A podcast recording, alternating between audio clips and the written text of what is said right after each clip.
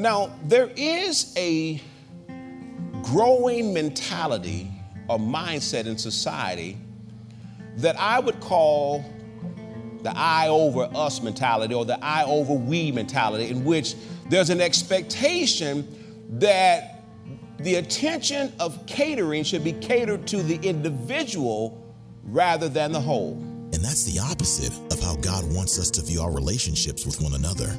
Because love is selfless and considers others first. Turn to Philippians chapter 2, verses 4 through 8, as Pastor Martin explains.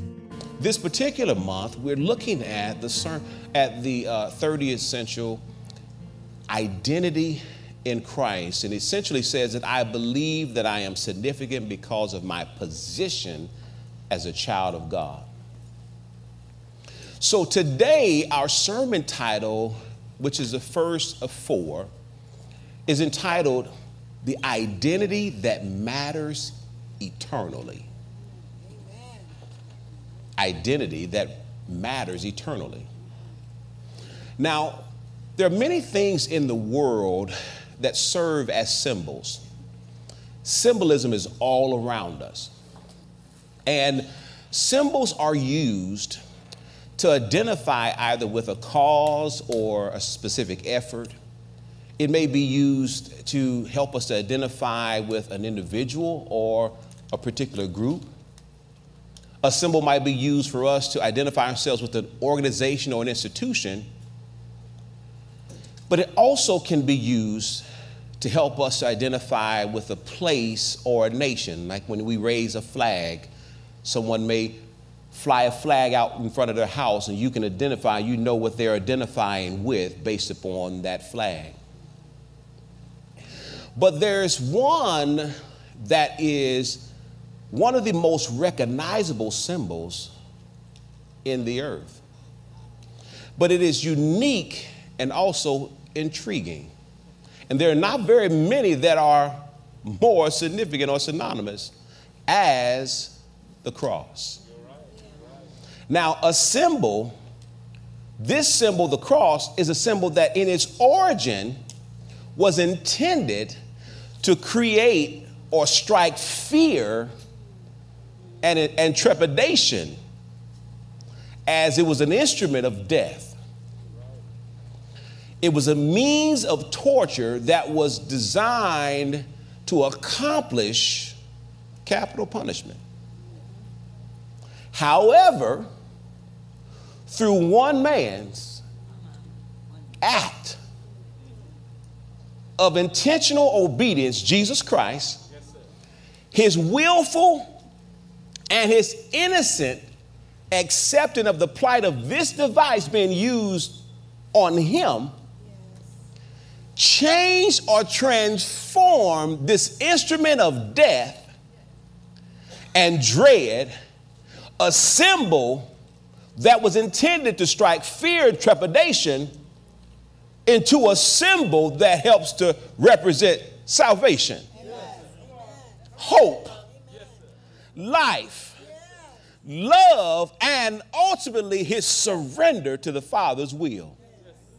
And watch this. And those who identify with this symbol do so because they recognize that it is a means or way through which God of all creation demonstrated his love for mankind and provided them access to be reconciled back to God and to now live a life in relationship with him a symbol that was intended to bring fear and anxiousness and trepidation, and even a device that was used to kill, is the same symbol that we look to to say, That's how I have my life. Because at the cross, at the cross, where I first saw the light. So, a symbol that now hangs around necks. Earrings are made lapel pins because it now represents life and hope. So, as we look to this sermon series for the month, we're going to discover together how identity changes because of this symbol. See, the symbol now represents life change. When I talk about the cross, I talk about what I used to be on the other side of the cross before I came to Jesus. As we look at the sermon for today, because we're talking about the identity that matters for a lifetime and an identity that has eternal implications. The identity that matters for, for eternity. We live in a society today where self interest and self promotion is prevalent. And how someone identifies themselves is a preoccupation that drives multiple facets of their lives. We live in a world in which the pursuit of significance through popularity and notoriety is unrelenting and is achieved in some cases by any means necessary. Whatever I've got to do to achieve popularity and notoriety, I'll do it. There's a broad desire in our society to amass as many likes, clicks, views, and followers as possible. And here's the, here's the thing one of the most popular places where one can go and celebrate themselves is called the YouTube. the place where you are the star, even though only 15 people follow you. But you can celebrate you on the YouTube. And then those who are successful in amassing this currency of popularity are called influencers. And influencers use their platform oftentimes to steer people towards their own personal interests and opinions. Here's the question that we must ask today How does the, the text today contrast with what I just described? Because even though this is popular practice, the Apostle Paul today is persuading for us to not identify ourselves with the selfish modules of the day, but that we would identify ourselves with the selfless posture of Christ and his cross.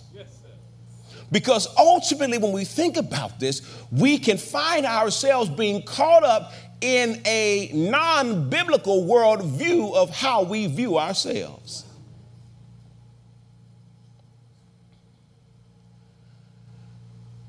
And that can be dangerous. Because Paul just said to us, let the mind of Christ be in us. Now, there is a growing mentality or mindset in society that I would call the I over us mentality. The I over us mentality or the I over we mentality, in which there's an expectation that the attention of catering should be catered to the individual rather than the whole. That the interests of the individual should supersede the interests of the greater. Now, this is so prevalent that even the U.S. Army at some point began to adopt this ideology.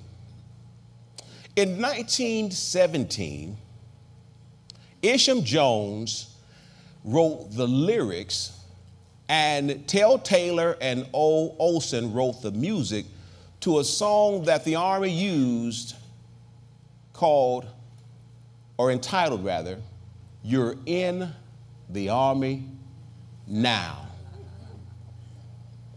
Or we're also known as We're in the Army Now. Now, the song is actually themed to communicate a message. And that message is that although you come to the army as an individual, but now that you're in the army, the greater interests are more important than your singular interest. Now, the reality is that this mantra held for quite some time until about the 50s, when the Army, the oldest branch of our military, kind of shifted its focus from the 50s until 1971. It shifted its intentions uh, or, or the message to one of more of choice and not chance because uh, it, was, it was designed to encourage individuals to voluntarily enlist rather than being drafted. So it spoke about having more choices, that if you choose the Army, if you voluntarily come, you'll have more choices in, in how your career will go. Until about 1970. Now, from 1971 till about 1980, they use a few different uh, uh, changes through that, that, that time span.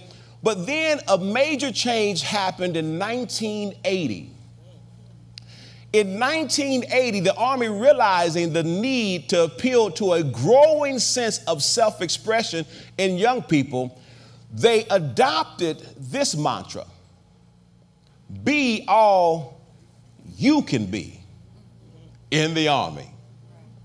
So they adopted that and it was very popular. I remember growing up be all that you can be in the Army. It never appealed to me. I'm just not a military guy. I love patriotism. I love my nation. I love my country. But I just don't see myself defending. I feel, I, I, I think that I'm, I'm just supposed to support those who do.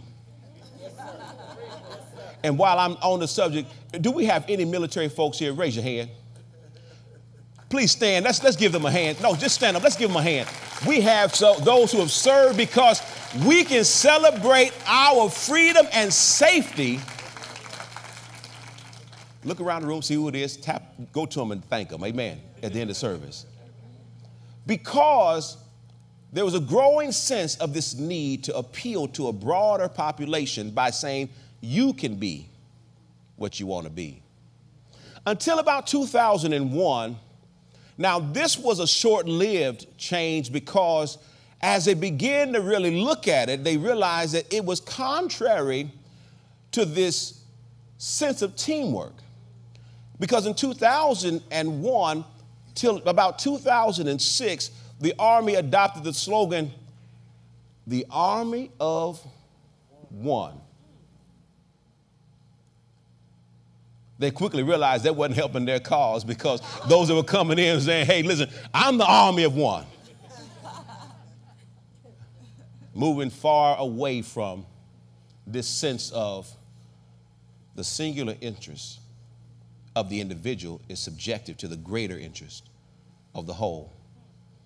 And just to finish out that history lesson, from 2006 to about 2018, they used what was called Army Strong.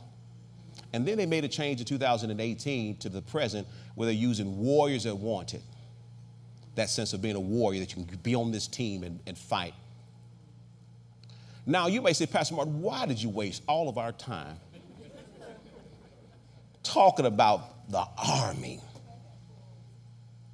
Well, because the same author of our epistle today, the Apostle Paul, actually uses military language to describe you and me. Because he speaks of the army of the Lord. In 2 Timothy, chapter 2, verse 4, Paul uses military terminology to describe believers. He says there, he says, now no one engages in warfare, military, entangles himself or herself with the affairs of this life, that he or she may please him who enlisted, military, him as a soldier. Paul says that we are in the army of the Lord. Now you begin to understand how these identities start to change when you come to the cross because I didn't come, I didn't sign up to be no soldier. But everybody is a Christian soldier. Why are you a Christian soldier? Whether you want to get on the team or not, or whether you enlisted or not, or whether you thought that's what you were doing, Paul helps us understand in another place that we have an adversary who also has an army. Because Paul uses a ranking system to describe our demonic adversaries. So, whether you knew it or not, there's a war going on in the spiritual. Ephesians chapter 6 and verse 12, here's what the Apostle Paul writes. He says, For we do not wrestle against flesh and blood. But he says, but, but against principalities, against powers, against the rulers of the darkness of this age, and against spiritual hosts of wickedness in the heavenly places. He says, Our battle, we we're in a battle whether we realize it or not. Now, I need to stop and do this because oftentimes we talk about spiritual warfare, we either avoid it altogether or become extremists. You didn't get the parking spot, the devil. That's the devil. It's just a parking spot. Everything's the devil. This water ain't even cold anymore. The devil trying to give me some warm water.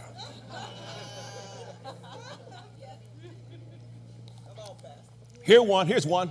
Lady, as you was coming, and that new shoe was wrapped around your bunion. Ooh, the devil trying to trying to spoil my day at church. No, you should have got a size that you can.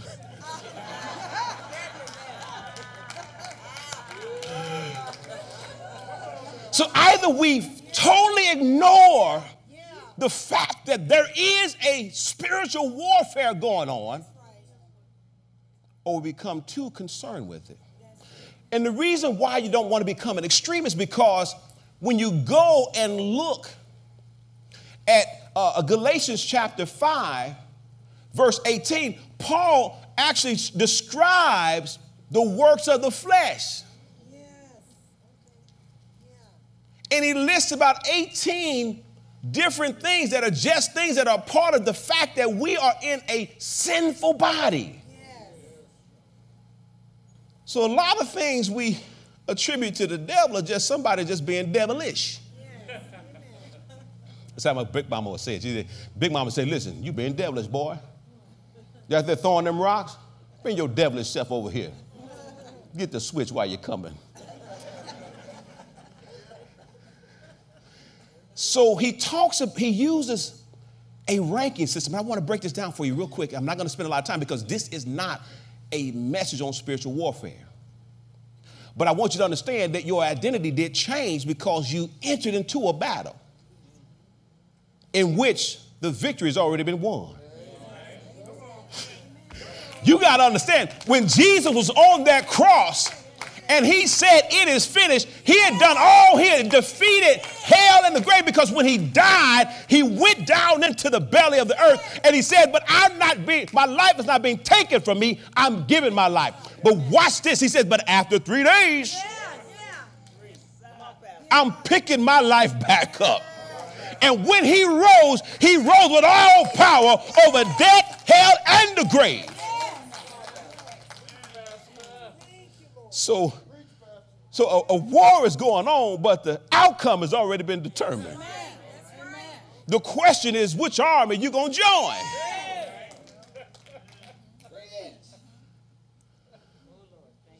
Because here's what he says. Um, let, me, let me do this real quickly. He uses principalities. That word principalities, chief, first, first estate, or a state ruled by a prince. principalities, I believe that there are spiritual demonic forces that reign over whole nations.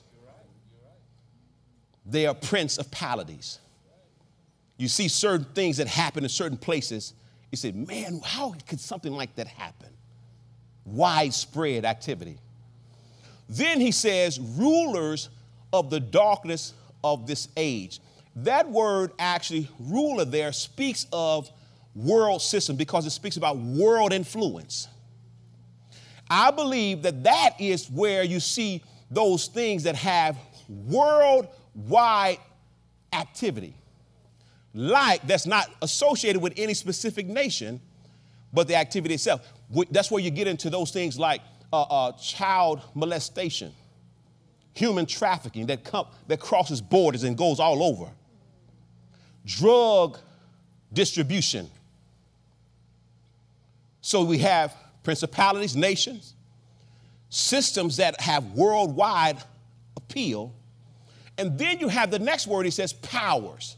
When you look at that word, it speaks about delegated influence, power or specific jurisdiction, getting down into the state and the city levels, where there are those who are ranking higher, but there are those that are underlings who are serving. And then he says, spiritual host. Those are the troops. Those who are soldiers that are serving. Now you start talking about demons, everybody gets, Jesus, ooh, Pastor, go on. Let's stop and just say this. Light always has authority over darkness.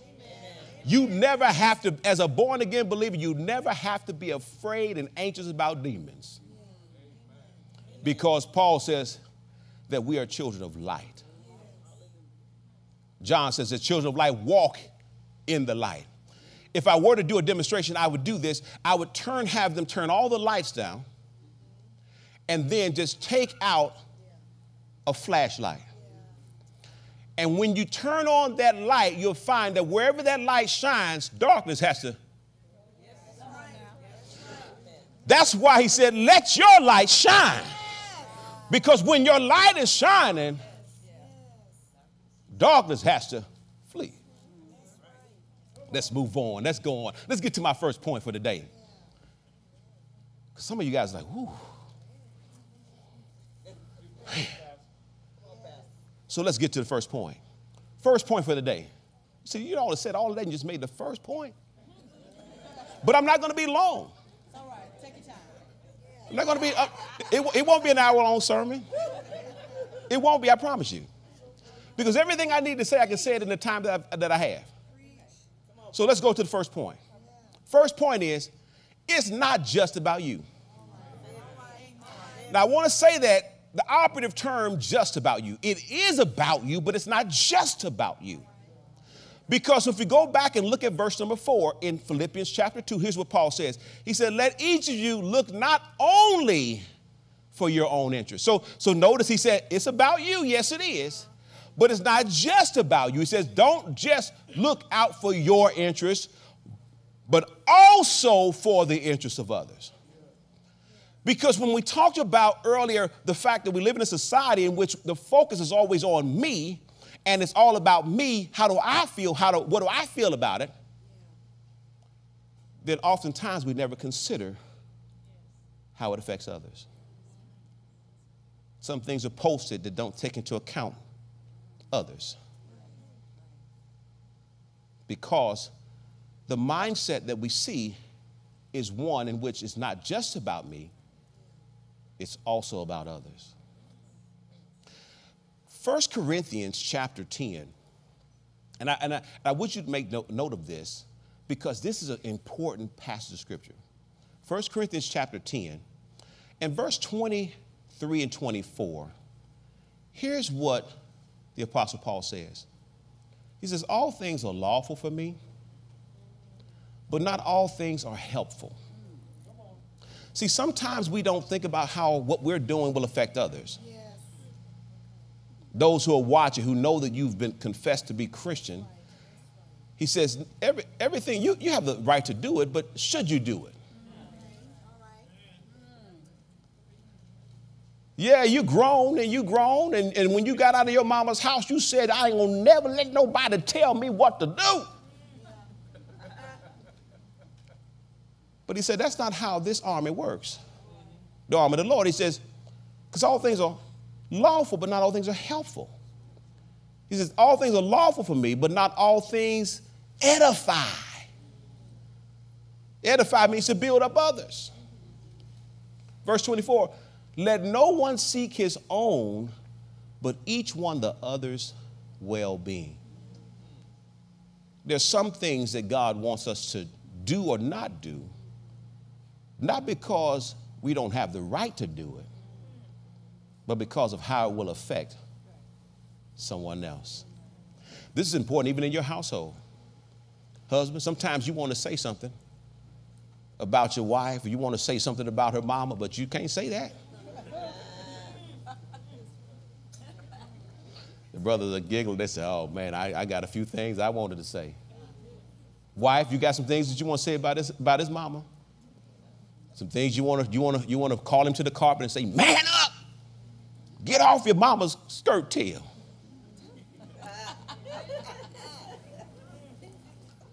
But you got to be careful because you have the right to say it. it, it you ain't breaking the law if you say it, but it ain't helpful. Some things you want to say, parents, to your child.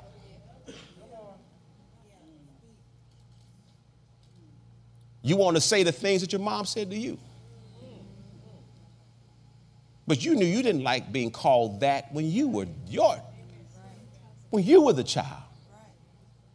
So why would you call them that? Here's a note, I want to move on. Here's a note that I want to leave you with before we move on to the next thing. The world emphasizes self, but the Christian is called to esteem others. That no matter where you are, no matter what you're doing, you are called to be considerate or to esteem others. Because Paul is addressing the church in Rome, and they had got into an issue in which there were those who were uh, who were Christians coming in, and they were watching and they were seeing how some of the people were buying food in the market, and they knew that that, that food had been sold or used in rituals. And so some of the new Christians were looking at some of them buying the, buying the food, and, he, and, he, and they were arguing over whether they should eat the food or not or whether it was wrong for them to eat the food or not. And in the 14th chapter, verses 19 through 21, here's what Paul says to them. Verse 19 says, Therefore, let us pursue the things which make for peace and the things by which one may edify another. Verse 20 says, Do not destroy the work of the Lord. He said, Don't destroy what God is doing in their life because you have liberty because sometimes we use liberty too loosely. We're too liberal with our liberty. He says, Don't destroy the work of God for the sake of food. All things indeed are pure, but it is evil for man who eats with offense. Verse 21, he says, It is good neither to eat meat, nor drink wine, nor do anything by which your brother stumbles. We have been at, at, at gatherings where we know that our uncle has a problem with alcohol. No, he can't just have just one. And he looks to us knowing that we are walking with Jesus. And we'll still turn up with him. He says, It's not good neither to eat meat, nor drink wine, nor do anything by which your brother stumbles, or is offended, or is made weak. But in order for us to accomplish this kind of thinking, thinking, we have to move to my point number two. We have to have a mindset reset. A mindset reset. I told you last week that we come into this world as getters. When we're born again, we're now transformed to those by the inbred presence of the Holy Spirit, the new nature of God, the divine nature of God in us, to now become givers. So the mindset reset helps us because here's what it says. In Philippians chapter 2, verse 5 through 7, it says, Let this mind be in you, which was also in Christ Jesus, who being in the form of God did not consider himself robbery. He says, he said, Jesus didn't come trying to loud himself. He came that he might lift his father. And he came and he did what he did for the sake of others. I said earlier that he was innocent, but he was receiving capital punishment. He did that just for you and just for me. Jesus came and did it just for me. I said that we have to have a mindset reset because here's what happens. As we journey along, eventually we start to be reminded of some of the old things. He says in Romans chapter 12, verse 1 and 2 I beseech you, brethren, by the mercies of God, that you present your bodies a living sacrifice, holy, acceptable unto God, which is your reasonable service. Verse 2 And do not be conformed to the world. The world system focuses on self, but God's system, the kingdom of God, considers others. Be not conformed to this world, but be transformed, here it is, by the renewing of your mind. Mindset reset is not just one day you change your mind, you got to keep changing your mind back because we're bombarded every day. I'm sitting there watching television, Brother Ron. I'm not hungry. But they come on and say, ba da ba ba ba. And I said, You know, honey, I haven't had a Big Mac in quite some time. And for the rest of that television program, all I could think of, Sister Marlene, was going and going down. I, I was trying to figure out how am I going to do this. Am I going? Am I going? Am I going to offer it to my family? Because I want, I want, I want to consider everybody, you know. Consider, consider others, right? Don't, don't be selfish. Consider, am I going to offer it to my family? Or am I just going to go and get me one and sit in the car and eat it, wipe my mouth, and come back. Oh, I just ran an errand.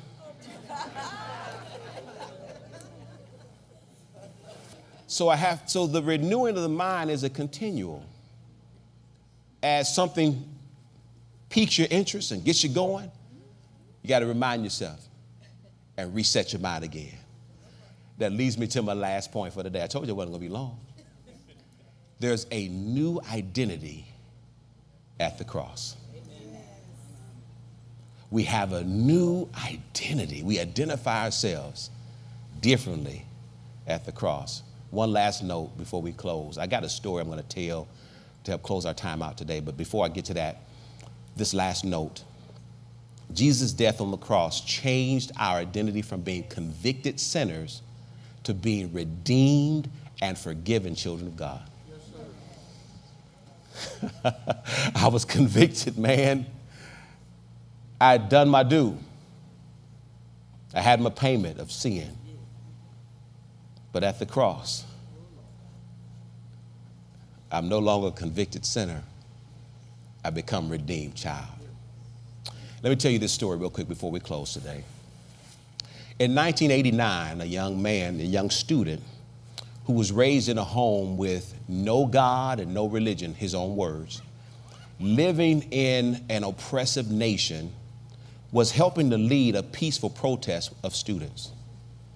But the protests became tragic, and a number of students lost their lives in conflict with the police, which led the government to uh, imprison him along with others.